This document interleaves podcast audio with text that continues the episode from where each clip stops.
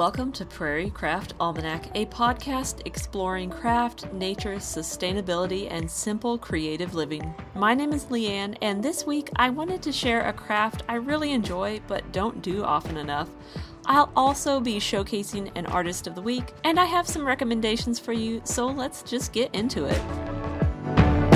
Hello, friends. Thank you so much for joining me. I hope you're doing well today. As I'm recording this, there is about one month until it is officially spring. And I also promised myself I wouldn't talk about that, but I mean, I'm just saying. Now, I reckon I will be trying to figure out this podcast thing for some time. I know the audio, for one thing, was a little weirder than usual in the last episode, and I apologize for that. And I'm going to try to be a little more mindful of that in the future, and I appreciate you bearing with me. Um, now, if I end up trying something new, maybe it'll only be apparent to me, it might not. But if there's something you notice about the show, whether it's the audio or format or whatever, and if you like it or you don't like it or have some other thought about it, let me know. As always, I appreciate your feedback and thoughts about things. And on that note, for those of you who try to leave a review on iTunes, and if you are an Android user, I realized somewhat recently that that's almost impossible if you don't have an Apple device. Um, I apologize for that. For those who I told, yeah, just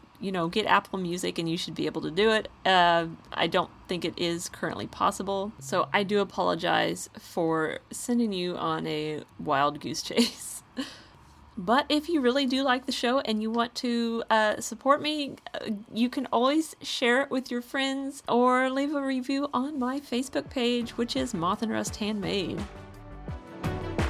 My artist of the week this week is Art Farm. This Kansas based artist is a super talented sculptor who creates original, one of a kind clay creations, custom work, and limited edition slipcast pieces. The artist behind Art Farm is named Paulette, and she also happens to be my mom. But here's the thing I would be featuring her anyway because truly her work is adorable. You have to check it out. And if you need a little more convincing before you go and look at it, She's actually worked as a professional sculptor for the last 30 years or so, so it's not just me saying this. I love all of her stuff, but her most recent work includes some adorable bunnies and owls and other fun springtime things. And the little bunny and owl sculptures are very rustic and primitive, but also super adorable. Anyway, be sure to visit her Etsy shop and follow her on Facebook or Instagram. I think you'll really enjoy seeing her work, and honestly, I know it would make her day. And if you're in the market for a gift for yourself or a loved one, her prices are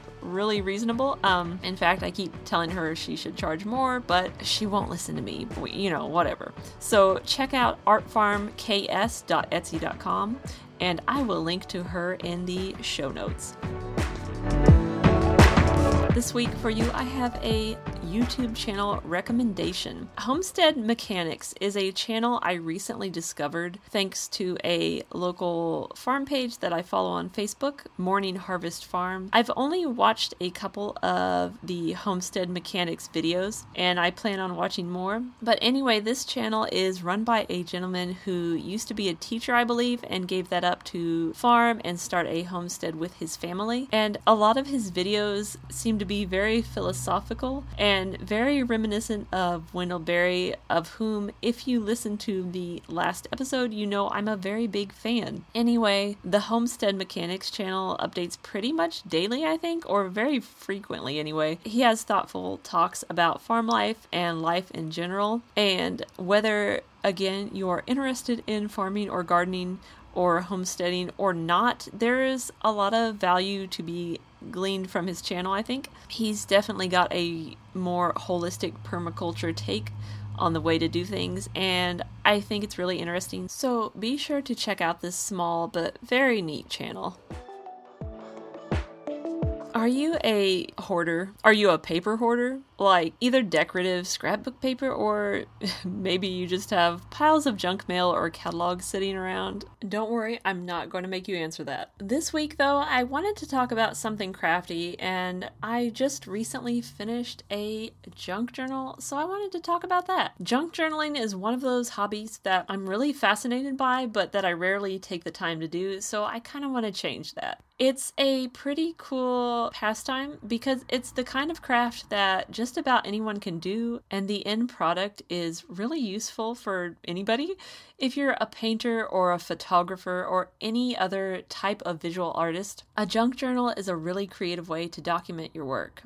If you're a sewist or knitter or another type of fiber artist, you can keep swatches and fashion sketches and notes in your junk journal. If you're a gardener or a musician or parent or love to travel or honestly do anything, a junk journal is just a really awesome way to record just about anything. A junk journal, if you have not guessed, is basically a journal made of junk. Well, maybe not always, but whether you are literally using junk paper and other objects that you already have lying around, or are carefully choosing new, pristine papers and embellishments from the scrapbook section of your local craft store. Junk journals almost always have a chaotic energy that is just really charming. Sometimes people make them from scratch, from start to finish, binding the journals themselves, and sometimes they are simply created from blank journals or sketchbooks that are then heavily embellished with fancy papers and lace and anything you can stick between two pages. There's something about working in one of these journals that